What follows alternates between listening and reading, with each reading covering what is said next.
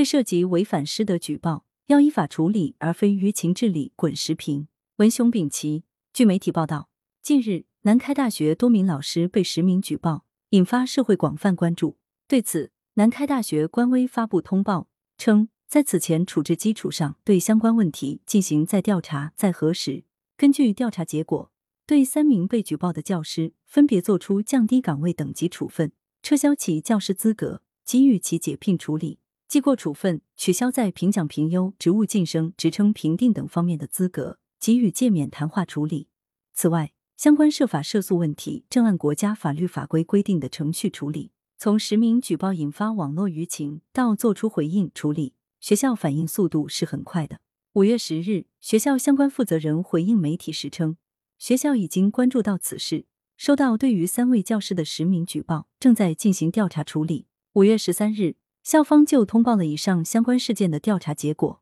这值得肯定。然而，据媒体报道，根据一名女生在网上称，以实名举报南开大学教授李某某两年，李某某在有家室的前提下诱骗她产生婚外情，同时与多名女子有关系，后来要分手，又威胁她不准公开他们的关系。而这次学校的调查处理也查证李某某存在与女性有不正当关系等问题，严重违反师德师风。也就是说。在引发舆情之前，相关举报已经有两年，为何学校迟迟没有进行调查处理呢？从引发网络舆情之后的学校调查处理看，虽然涉及法律责任部分还需纳入法律程序处理，但涉及违反师德规范、校纪校规的相关调查处理并不复杂，否则怎么可能在几天之内就完成调查、做出处理、回应舆论的关切？为何在引发舆情之前，调查处理很难推进？而之后就可进入调查处理的快车道，这是否有舆情治理之嫌？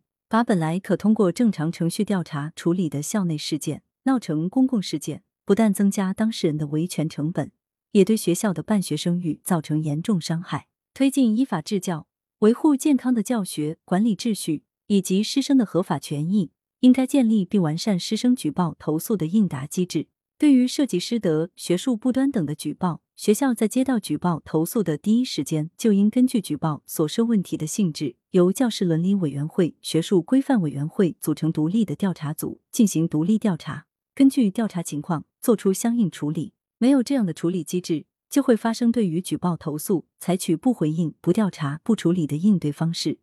最终迫使举报者发帖寻求媒体曝光，通过舆论向学校施压。面对沸沸扬扬的舆情，学校也就不得不启动调查。这种处理方式是存在诸多问题的。首先，学校是把举报投诉视为家事丑闻，不愿意直面，希望能拖则拖，而这是对当事人不负责任的。如果被举报者确实存在问题，这是漠视举报者受到的伤害，包庇纵容被举报者；而如果被举报者没有如举报者举报反映的问题，那被举报者则一直背负嫌疑人身份。其次，师德问题、学术不端问题，这不是私事，而是公事。个别教师有师德问题，属于个体问题，学校严肃处理，表明有自净能力；而学校不严肃处理，则反映整体环境存在问题。我国一直高度重视教师师德建设，对涉及师德问题的举报应严肃对待，不论涉及谁，只要出现举报，都一查到底，